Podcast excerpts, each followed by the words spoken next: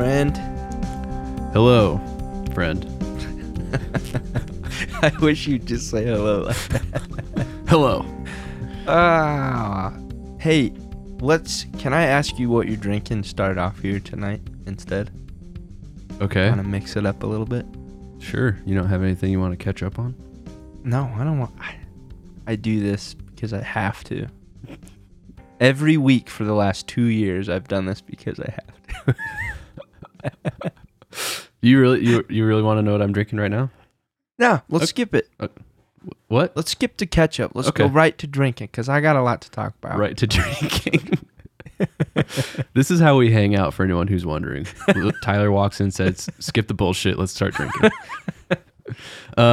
Yeah, I'm drinking a Tito's and Diet Coke, which is not something I normally do, but the only whiskey I have is like, I feel bad putting it in Diet Coke. Sure.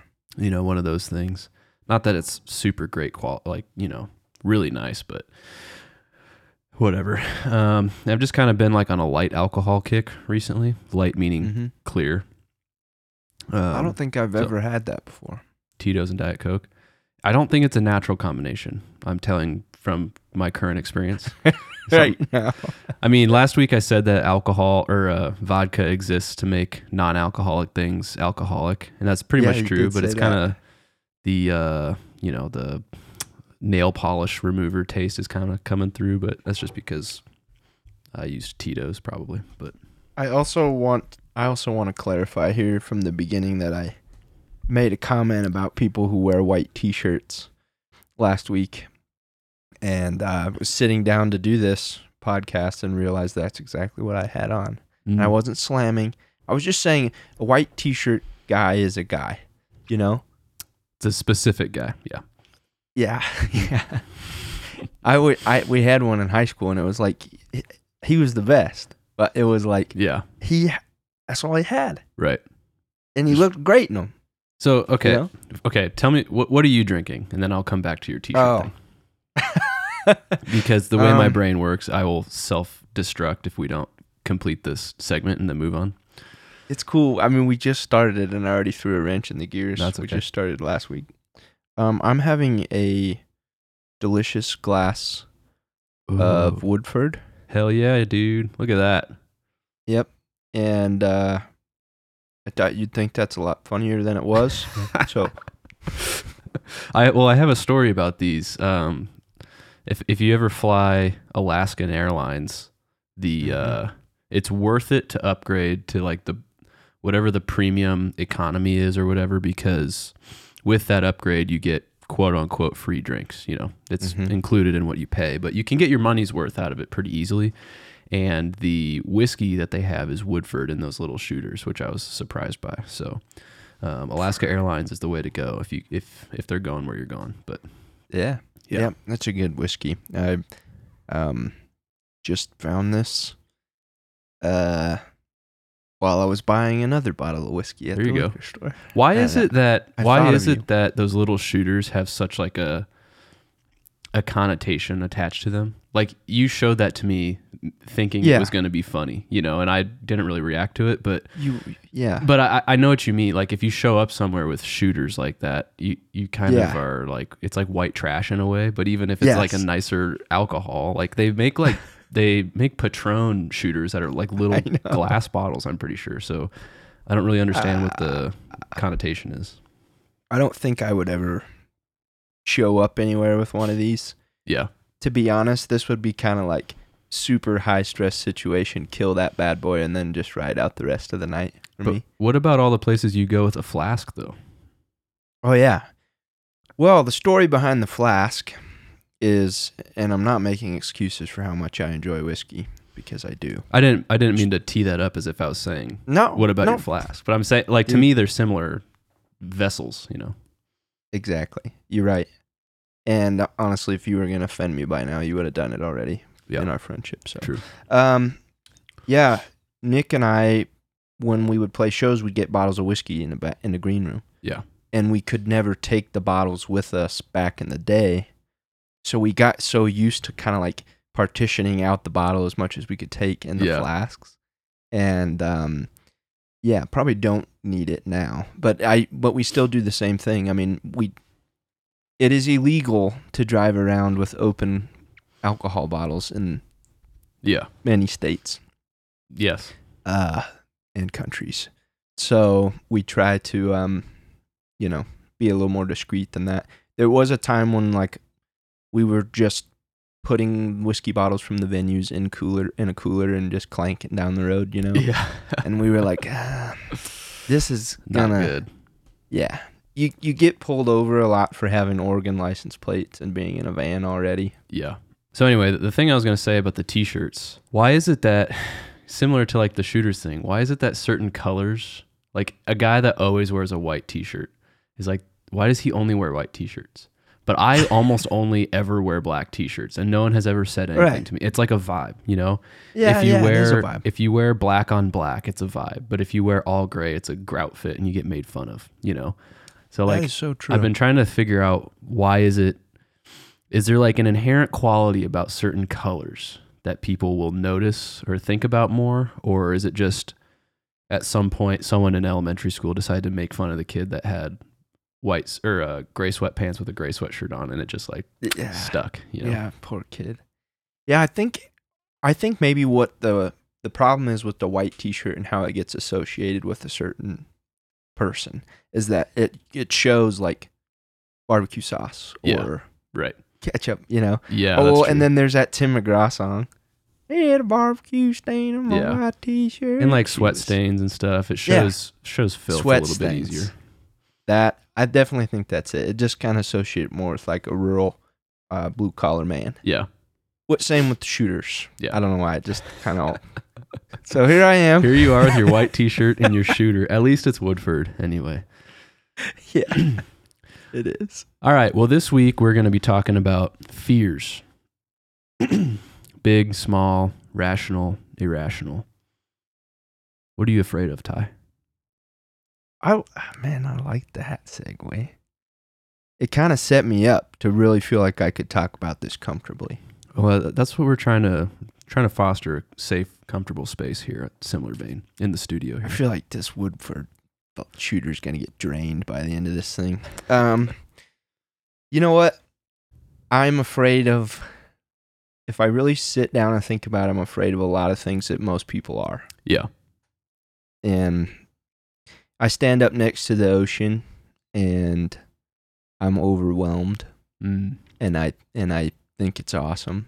Yeah. But there's been a few times when I've been on a boat in the ocean, and maybe only a couple times where I couldn't see any land. Yeah. And the first time I did that, we were on tour and we were playing in New York, and we were taking the ferry ride, mm-hmm. the tourist thing around the Statue of Liberty. And it was nighttime. And that was the first time I remember was watching kind of the city go behind me, and then I could see the island up there, so I was like, at least we were heading towards something. But I looked over the side, and it was just the pitch black depth of the ocean was right under my feet. Mm. and the bizarre thing was, everyone on the boat just waiting till we got towards the Statue of Liberty. Mm-hmm. But I was out there just losing my mind. Yeah, chucked over the side of the boat. Oh, do you get seasick, or you got sick from being freaked out, motion sick versus just anxiety? I bet it was the anxiety. Wow, I'm not. I mean, motion, that doesn't really bother me. I'm okay with rides and stuff like that. You know. Oh, we should talk about carnivals later. Okay, but go ahead. There's a lot to unpack there. No, I was just gonna say, I've never really thought about if I was afraid of the ocean or not until we went on that cruise a couple years ago. Yeah. And I did not go into it expecting to have any sort of anxiety about being in the middle of the ocean. I just didn't really think about it all that much. But that phenomenon that you describe, especially at night when you're out there and you can't see further than 100 feet maybe, like whatever on the boat is lighting, you know, and it's just black. It's pretty trippy. Like I didn't really want to be outside on the ship at that time. Not, I was never afraid of like falling over or whatever. It was just this like this feeling of unease, you know. It just made me feel really strange. But yeah, irrationally, there's no real fear of being on like a cruise ship or something like that, because I think the percentage of times that something has gone awry on something like that is probably very low. Yeah. You know? Yeah. But it's the what if kind of in the back of your mind. Yeah, which is weird though, because I don't ever have that thought when I fly. Right. I mean, and that I feel like that would be way more catastrophic. If you go overboard on a ship at night, they're never going to find you, I feel like. You know, so that's pretty catastrophic. But if a plane goes down, I don't know, like, I don't know what they can do. But I don't have any fear of flying. I talked last week about, like, travel anxiety. That, I feel like that's a completely different thing. That's more about, like, the fear of, not really a fear, but just, like, not wanting my plans to get messed up, you know, or, like, details and stuff. But I'm never afraid of, like, dying during the trip. But on the boat, like, I don't know. There was one night where we were sitting on the back, the very back of the boat. It was pitch black, but all we could see was like the wake from, you know, the engines, the propellers or whatever. And like in that moment, all I could think of was if I fell over, I'd be gone. Even if, because we were there with like 5 or 6 people. And even if they like went and ran and found someone, the boat would have traveled thousands of feet before that had happened, you know. I'd be drowning. I can't swim. Crazy. So were you thinking about all that? Just in that moment, I was also thinking about how badly I wanted to throw my phone overboard. Do you have this thing where like you're on the edge of something and the only thing you can think about is I should just throw my phone, or like, you know, what would happen if I stuck my hand in the garbage disposal? Like stuff like super destructive, I don't know. Maybe I'm the only one. Finally free. That's what you'd be if you threw your phone over there. Yeah, I guess. But where do you go after that? Yeah, the cruise thing definitely got me that second time. I mean, because we were, and you were helping a lot too, but we were working on there. So I was trying to get used to the stage kind of moving a little bit. And Nick was kind of making it a joke, I think, to people he was talking to, that I got a little seasick. And so people kept asking me, you know how something like that kind of wildfire burns through a public situation that? Yep. And by the time it got to me, it was like, I have seasick patches in our room if you need them. And I was like, oh, I don't think I'm there. I'm just, a little, you know. Yeah. I'm not, you know, jumping around on the stage like the Rolling Stones anyways, but you know what I mean? Right. I was definitely making sure my footing was good. Yeah, the seasickness hit me more than I expected on that trip. I've never really been, like, I've never gotten car sick. I've never been a motion sickness kind of guy, but I don't know what it was. I think, like, something about being standing still but seeing the water move by like through a window, or like walking in a different direction, like something threw me off at one point. And then from then on, like the rest of that day, I was having a pretty hard time. I was drinking the whole time. So that maybe didn't help, but made sure to ask for ginger ale in my drinks. From that point smart. On. But yeah, that was an interesting one. I follow a lot of ocean stuff, and I used to be big into watching like ocean documentaries and stuff. I would put that on at night if I was working or something like that, just in the background. And it just fascinates me big time. I remember in high school being super interested in that. And like I was so amped when we watched like ocean videos in science class. You know? Right. Any video really in high school. But it's always fascinated me, and I want to someday scuba dive and be right up against it. I just don't know. I already know things that can go wrong when you're scuba diving. Right. So that's kind of keeping me on shore. So Yes. I don't know. What about you, like being your body in the ocean? Yeah, I don't love the idea of being in open water.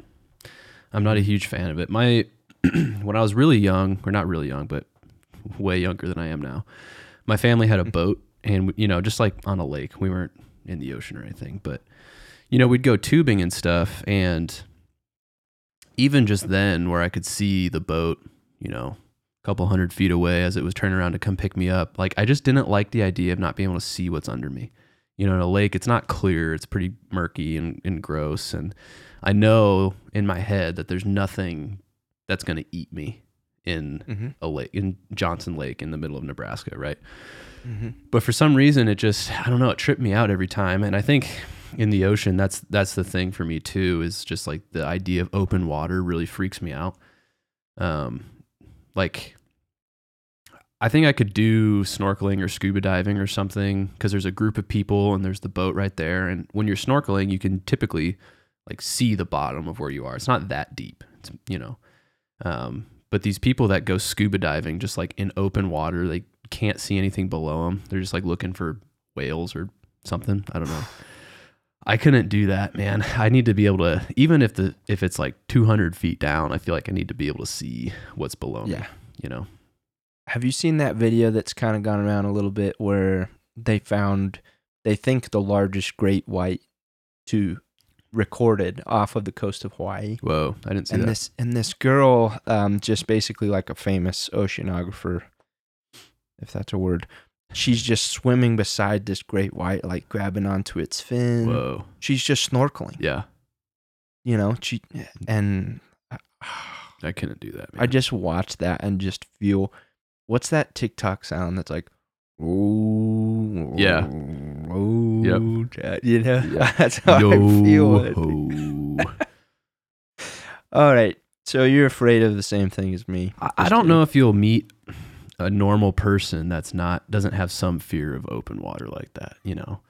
Of course there's people that'll go scuba diving or whatever. I have a friend who is like a sneaky scuba diver. He's from like Wisconsin and he lives in the Midwest.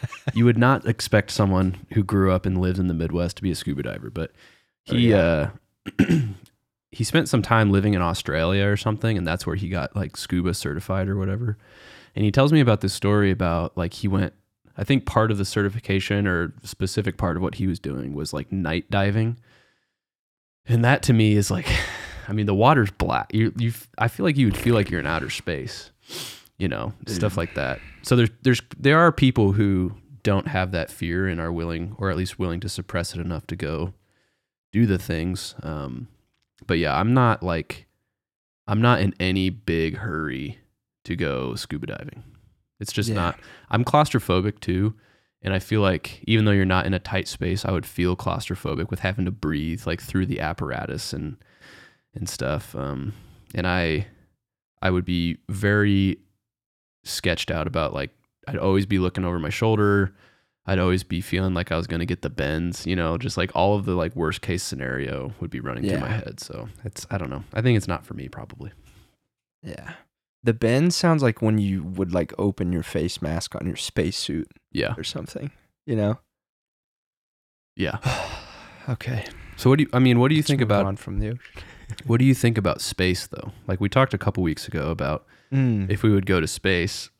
I fail to see how that's any more comforting than being on a boat in the middle of the ocean. Yeah. You know what? That is so true, and we've gone there way less. But to me, for some reason, it feels more refined to go to space. It seems more calculated.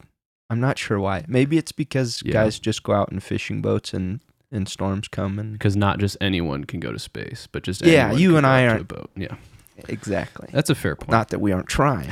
Right. Yeah, that's a fair point. Gotta fix that space shuttle. Is your thing with water more about drowning or more about creatures coming up on you and swallowing you? I rarely think about the drowning. Yeah. And it's not, and I know most beings that you come across in the ocean aren't going to be like innately wanting to attack you. Right.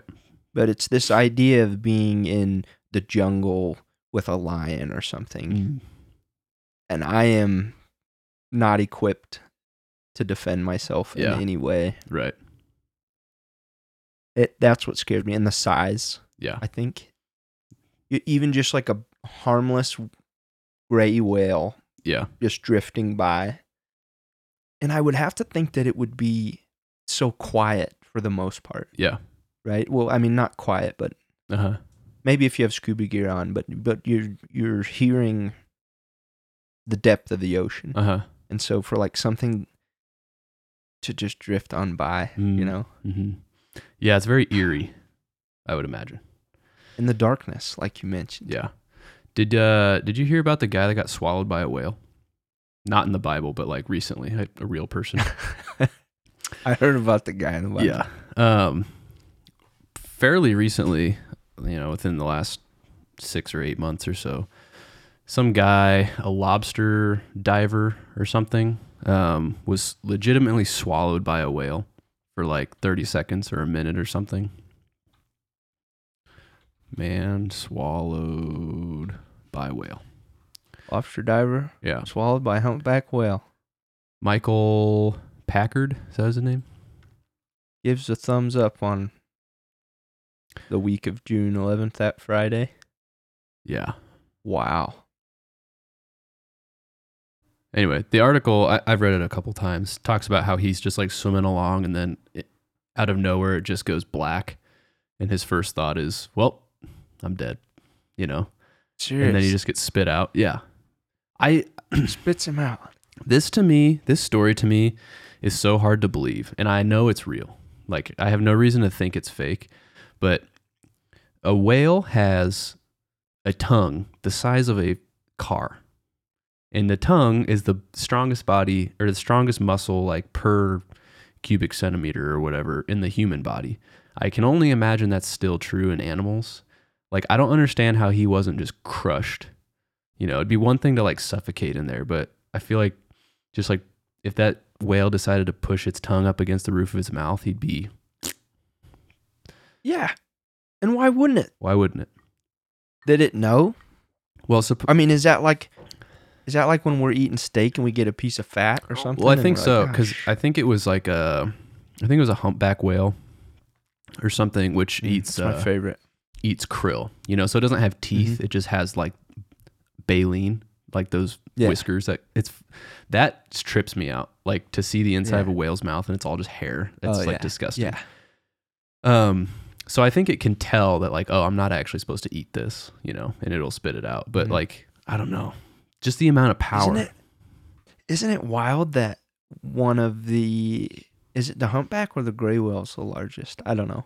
That one of the largest creatures on this planet eats one of the smallest things. Like, isn't krill super tiny? Yeah, it's like... it looks tiny compared to a whale that's eating it. It's almost microscopic, I'm pretty sure. I mean, not that small, but like the size of a small bug, you know, in the water.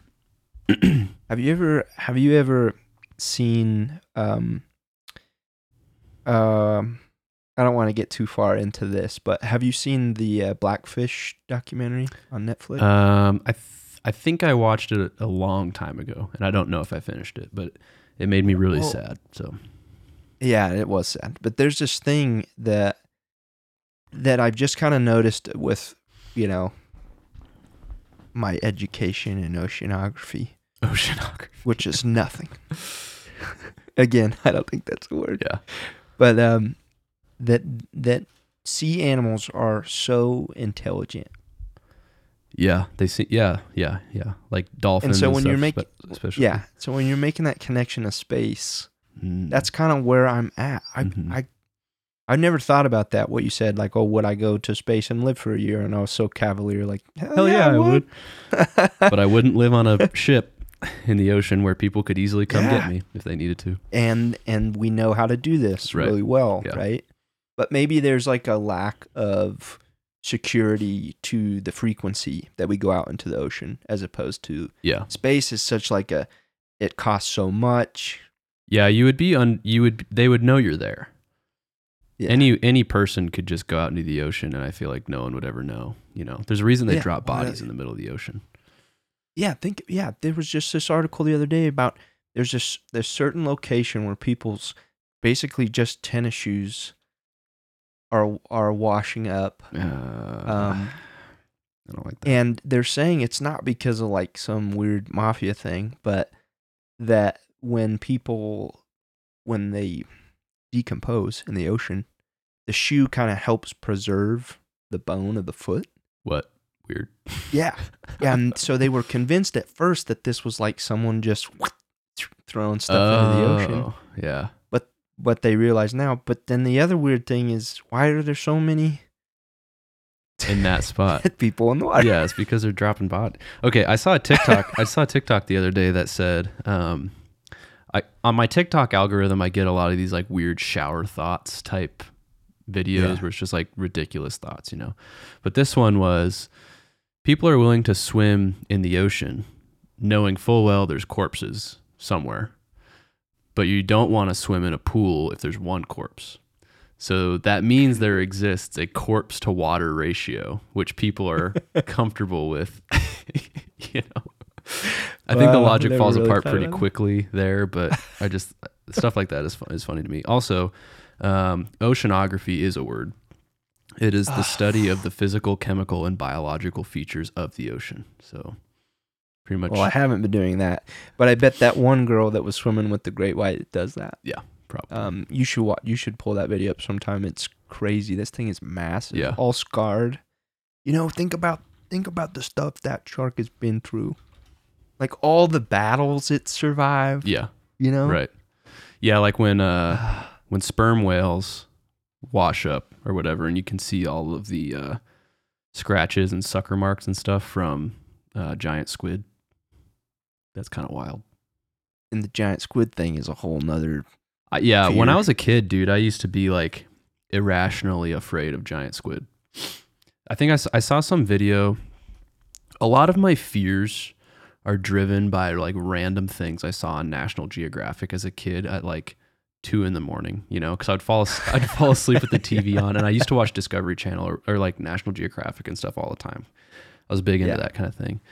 But I like have this memory baked in of like the beak thing of a giant squid and like just thinking about getting annihilated by that. And so, yeah, I think whenever I think something is going to get me in water, it's almost always a squid or something with a beak. You know, it's rarely sharks that I think about. It's like the entanglement of tentacles and a beak. So in the Bible, doesn't it say God made water first, and then He made the land? I don't know, dude.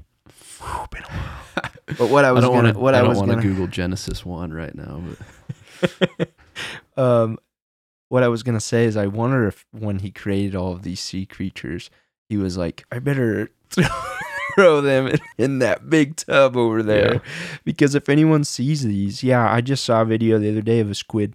It was like one of 2 sightings that they've ever had of this squid way down deep. Yeah. They're sending a robot down there, you know, right. The little light. And they basically just first see the ends of the tentacles, and they're just these long, stringy, far away from the robot, I'm sure. Yeah. You know, they're way zoomed in, and then the like the body of it kind of comes into focus, and it's just, I mean, can you imagine being the first person to see something like that?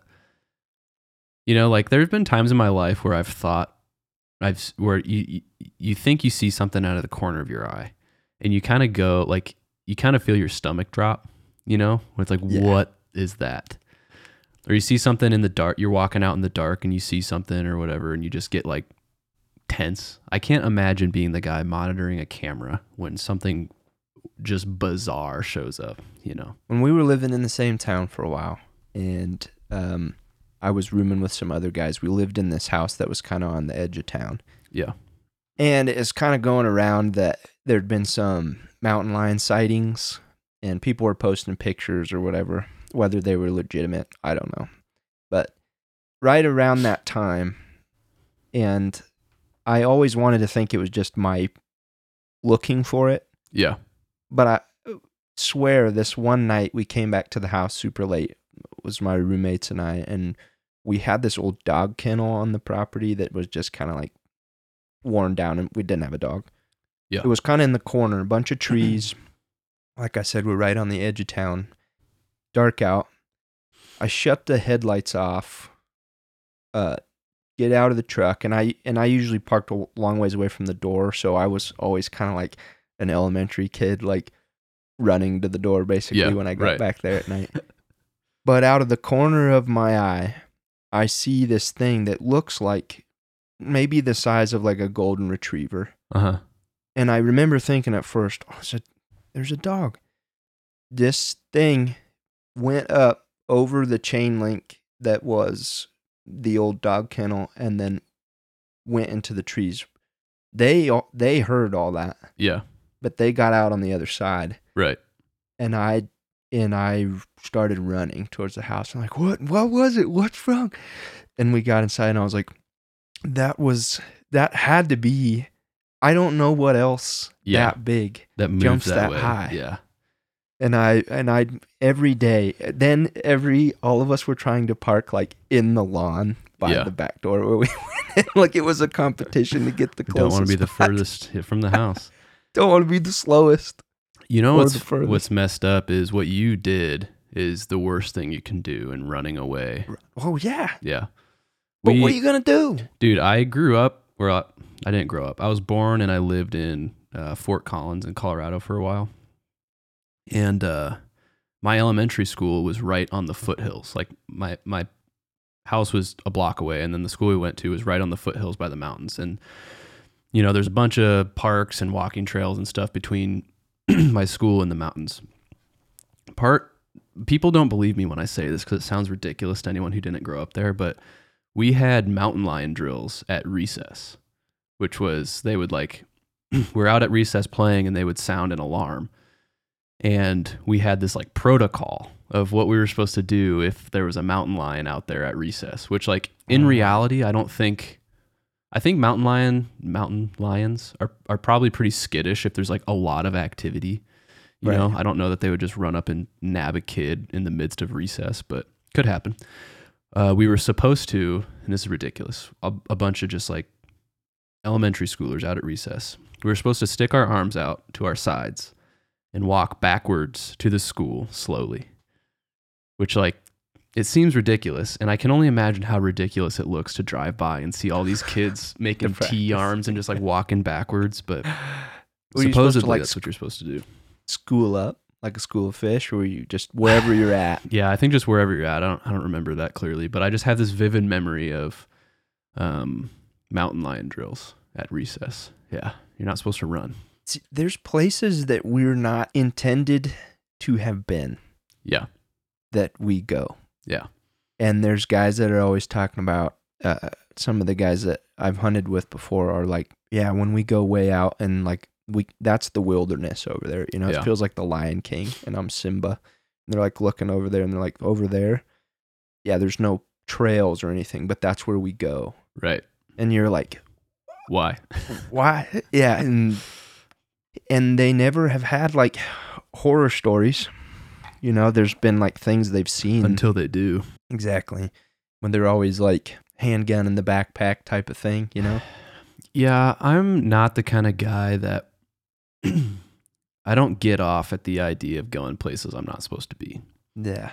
You know, like I don't like to put myself in situations where I feel like I'm going to need to pack a gun in my backpack in case a non-human thing tries to attack me. You know, like I know that people do, and I'm not saying anything about them or people that like to explore or whatever, but maybe it's because I'm a little sissy man, but I have fun doing other things. You know, I don't feel like I need to encroach on you know, someone else's territory, someone else meaning an animal that can eat me, you know? Yeah. But, you know, whatever. Yeah, I think about that a lot with, well, the ocean, like you talked about earlier, you said there's somebody who wants to do that. Yeah. You know, and you said it's probably a general fear. Yeah. But there are people that just want to put themselves in situations that they... Yeah, my gut reaction is that I think man meaning humans, not just men, kind of has this desire to like impose its will on everything else, you know? So like, I think some people really like the idea of being like, yeah, I went somewhere where no one else goes, you know, because I'm a, you know, whatever. But I think some people are just genuinely curious or whatever, you know. I don't think it's a toxic thing. I'm just saying I don't have that thing inside of me.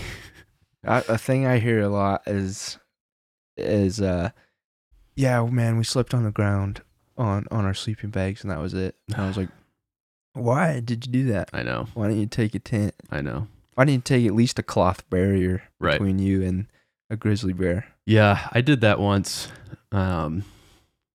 After I graduated high school, a group of friends and I went, what we called was camping, but it was just like 5 miles out of town, you know, like I drove into town to get food and came back. But you know, it was just this thing that, you know, we decided to do one night, and we all, a few of us slept in the tent, but some of us slept just like sleeping bag outside.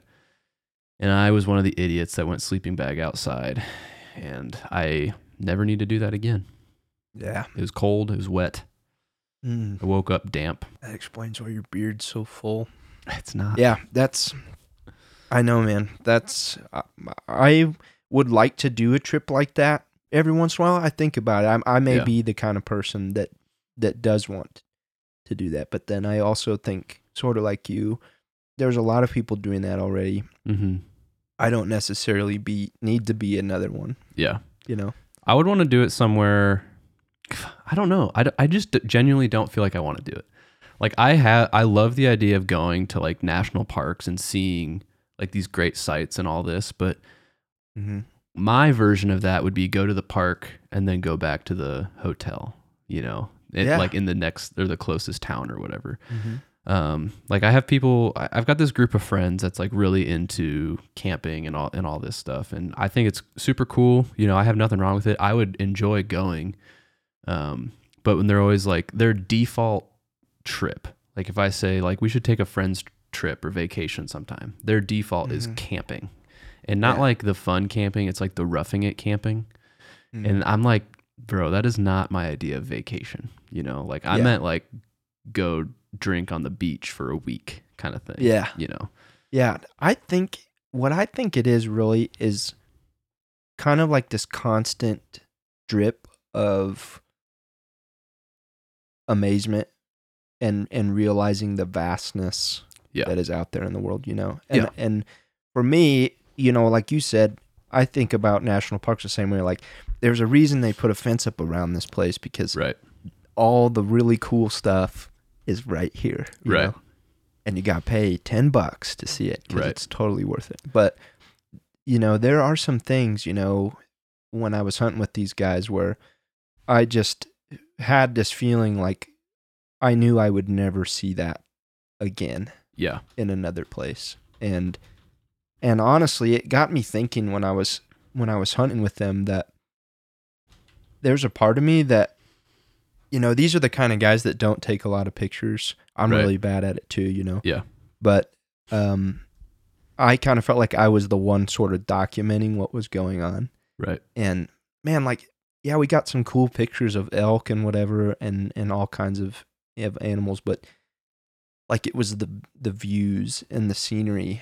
And if I wouldn't just join the ranks of like another photographer, because we probably don't need any more of those either. And, I would have loved to like taking a camera, you know, just a good high powered lens and get some of that stuff because it was unreal. But I go back. Right. Like you said, it isn't my every trip. Yeah. Have you heard of how many people go missing in national parks every year? National parks. Yeah. It's like a very, very common thing. I mean, not like on the order of like tens of thousands of people every year, but it's like not unheard of for people to never come back from national parks.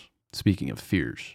And these are the people that, you know, like we said, insist on going off the beaten path and probably get eaten by a bear or, you know, fall down the side of a mountain or whatever and don't really know what they're doing. But dude, this one time we were in, I don't know where, doesn't matter.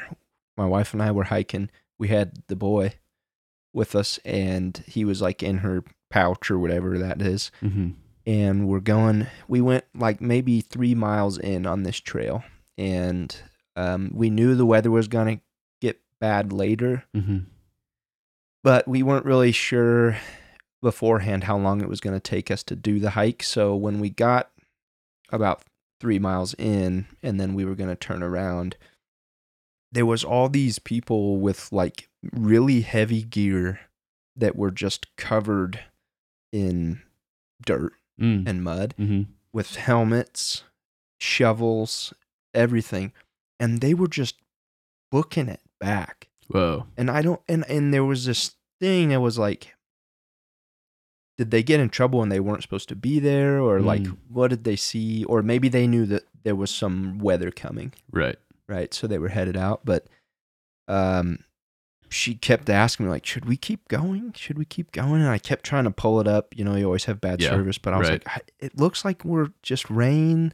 Uh-huh. We got the coats, and we went a whole way, and we saw some really cool stuff, ended up turning around and coming back. But it was this, I don't know how long those people had been out there, but they just had this 1,000-yard stare in their eyes, and none of them were really acknowledging. It was just kind of like, that is so eerie in its own right, though. I mean, that's the kind of thing that would keep me up at night, you know, like it almost does. Like it seemed like a bunch of NPCs running by, but they're real humans. Like, what's happening over there? Yeah, that I'm about to walk into. Yeah. I'm guessing maybe they were digging for. I mean, people legitimately go treasure hunting. Yeah. National parks too. That's what I was thinking. Yeah. When I was working at a rental car place way back, these guys came and rented a truck for like 2 weeks, and they brought it back just completely annihilated, like scratched up, dirty, dinged up. But they said, you know, we were talking to them when they brought it back, and they were like, "We're really sorry, it's dirty. We're from out of town, and we don't really have a way of.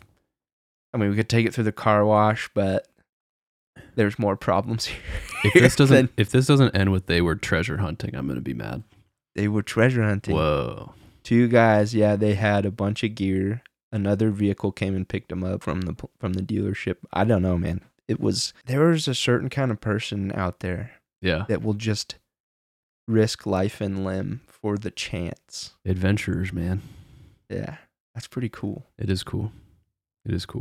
What other fears do you have? Open water. That's the only one we've really talked about. Yeah. Let me give you one of mine. Sure. Yes. I am ridiculously afraid of spiders. I am really full-blown arachnophobic. Yeah. I did not know that. Yeah. Little ones are fine. I'll just kill them, you know. But anything bigger than like a quarter, full diameter, legs and all, like a quarter, I'm heebie-jeebies, like, it really makes my skin crawl. Like when I see, I have to look away when I see it on TV or whatever. No so like when you were talking about the ocean, you're saying like you still watch like videos of the ocean and think it's fascinating. Yeah. I cannot even watch videos of spiders and stuff. Wow. Dude. Yeah. Wow, that's crazy. I used to have this fear, like insane fear, that I would be at a friend's house sleeping over and they would put a tarantula on me, like in my sleep, because I had seen a bunch of videos, you know, of people doing this as like it's a prank, bro, sort of video, you know. Oh, when I was in like really young, first or second grade or something, we went to the Denver Zoo or something, or the Butterfly Pavilion in Denver or something for a field trip. And one of the things you could do there is hold a tarantula, you know, and you get this sticker that says, "I held a tarantula." How old were you? I was probably 5 or 6 or something, but I couldn't do it. About to get messed up. That makes sense as a kid, but I've gone through the thought exercise of how much money would someone have to pay me to like hold a tarantula in my hand right now. And honestly, dude, I think there's no amount of money that someone could give me. Lord like almighty, I would freak. I would freak out. I couldn't do it. And tarantulas are like mostly harmless. That's what they say. Yeah. It's still this thing crawling. It's just the number of legs. Like millipedes and centipedes and stuff do it for me too.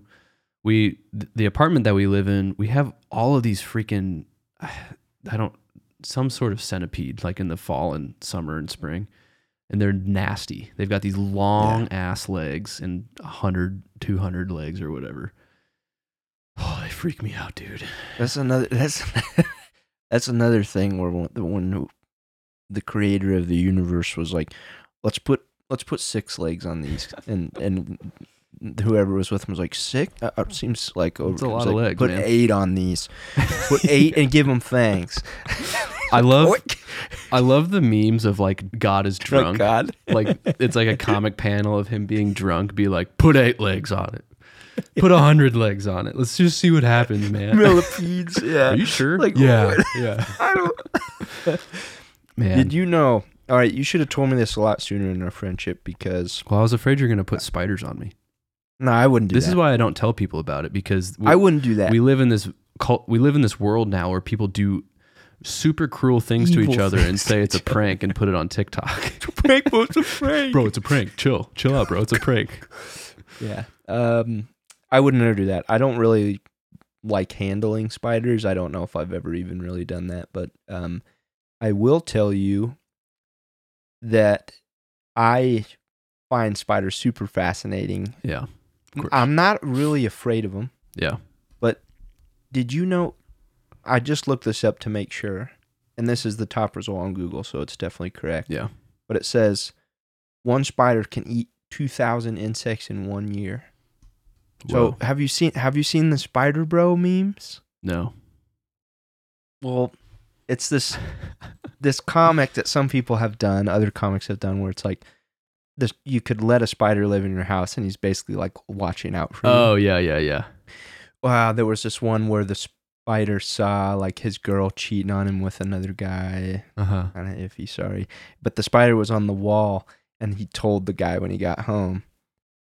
And then they like high-fived. Yeah. And then and he's like, and I let you stay here and eat the bugs. Oh. And no, it doesn't kill it. See where my brain goes. I'm just like, kill it. I just can't kill that. Well, I like this comic. If this ends with a spider dying, I'm subscribing. Yeah, but think about that. Most of them are not trying to. Yeah, I mean, I know they serve a purpose that I understand is to eat other bugs, but... I wish they would eat the freaking centipedes. And the thing with spiders is they usually chill in their own, in the corner, you know, they spin their web or whatever. And I do think, like, as much as I'm afraid of them, I think they are fascinating with how they build these webs and like, it's all meticulous and it's all, you know, very geometric and stuff. I think it's really cool, but I remember going, in this apartment, there's so many bugs here, and I've thought about moving for that reason, honestly. Like, I used to have a hard time sleeping because I was thinking that there was going to be bugs on me in this apartment. But I went out to my grill once on the patio in the morning. I was, like, doing meal prep in the morning or something for some reason. And I pulled the cover off the grill, and then I look up, and, like, right by my head, there's this massive web. I'm talking, like, 5 or 6 feet diameter web, and there's this giant black and yellow spider. I swear to God, like the size of my hand, but like real thick body and then really stringy legs, you know.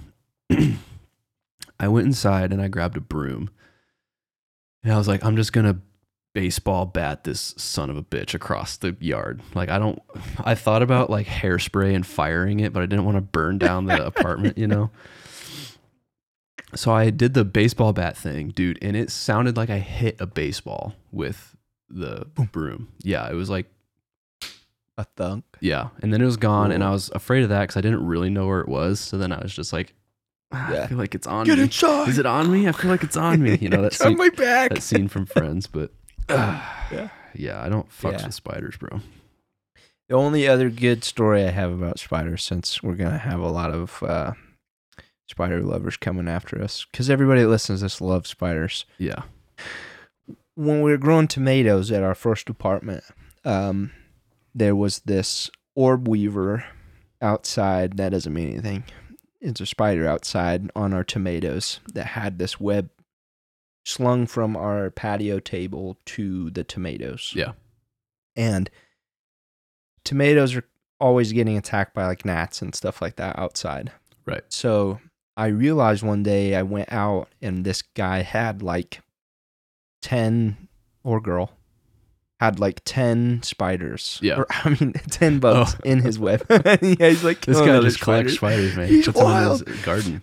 Sorry. You could have told me that and I would have believed you. I'd be like, that's a great idea to protect your, I mean, why wouldn't you do that to protect your tomatoes? Yeah, I get it.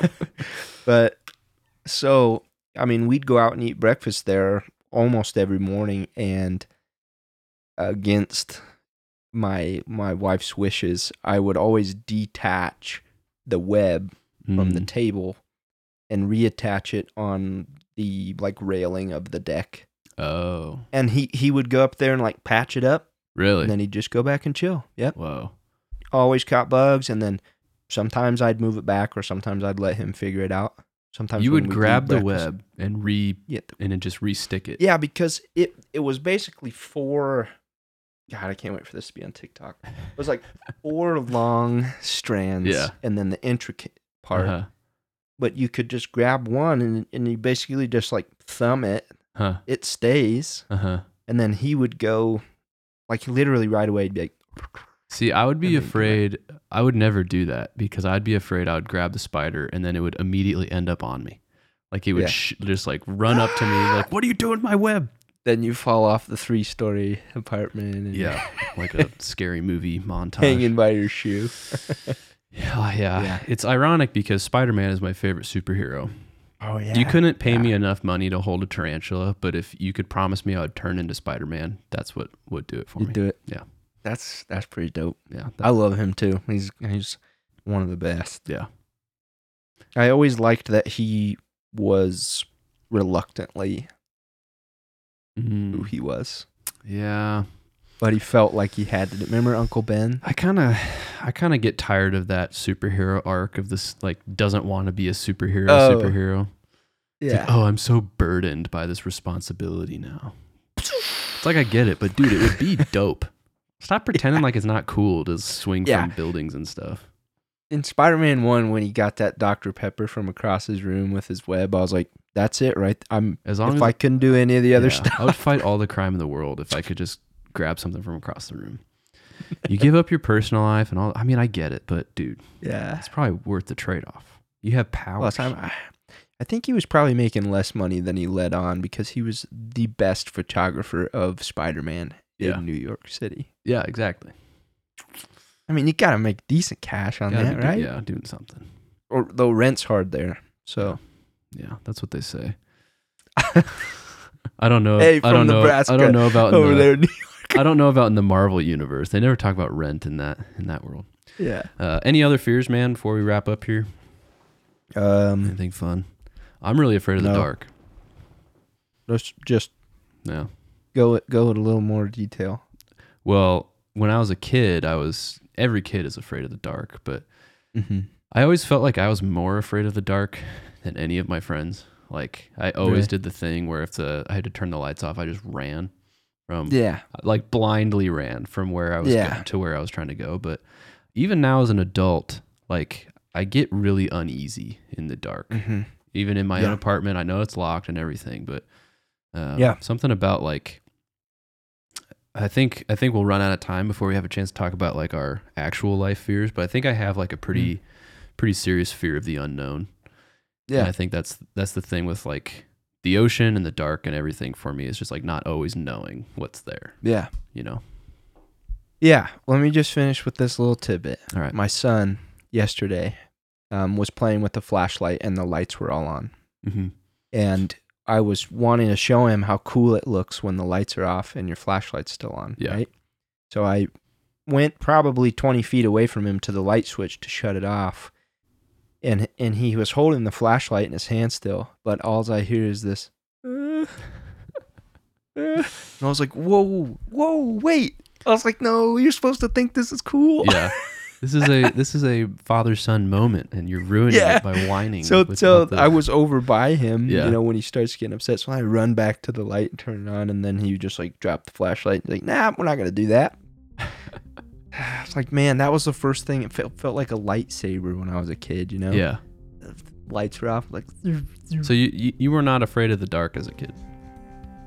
No. Weird. No, I wasn't. And I think maybe my video just stopped. No. Yeah, I can hear you, though. You can hear me? Yeah. Okay, good. No, I wasn't afraid of the dark as a kid. I do like a little light on now as an adult, because I feel like as a kid I never got up. Yeah. But as a grown man, I am constantly getting up. Right. In the middle of the night. Or anything. Fair. Yeah, you're a nightlight kind of guy now, just so you can see. Nightlight guy. Yeah. Fair. All right. Well, now everyone knows that I'm afraid. If anyone mails me a spider, I quit the podcast. I'm never doing it again. That will be the straw that breaks this camel's back. Please do, like, I'm telling, I'm not even doing a bit. Like, don't be funny. If I ever see you in real life, please don't try to be funny about spiders with me, because it'll ruin our interaction for the rest of our lives. So I'm just, you'll never open. See, you can tell, because I'm like getting anxious now that people know this about me. I don't really tell people about it because I have trust issues. All right, guys. Well, thanks for listening to another episode of Similar Vein Podcast. Be sure to rate and subscribe if you haven't already. Hit us up on Instagram and TikTok at Similar Vein Podcast. And until next time, we will see y'all.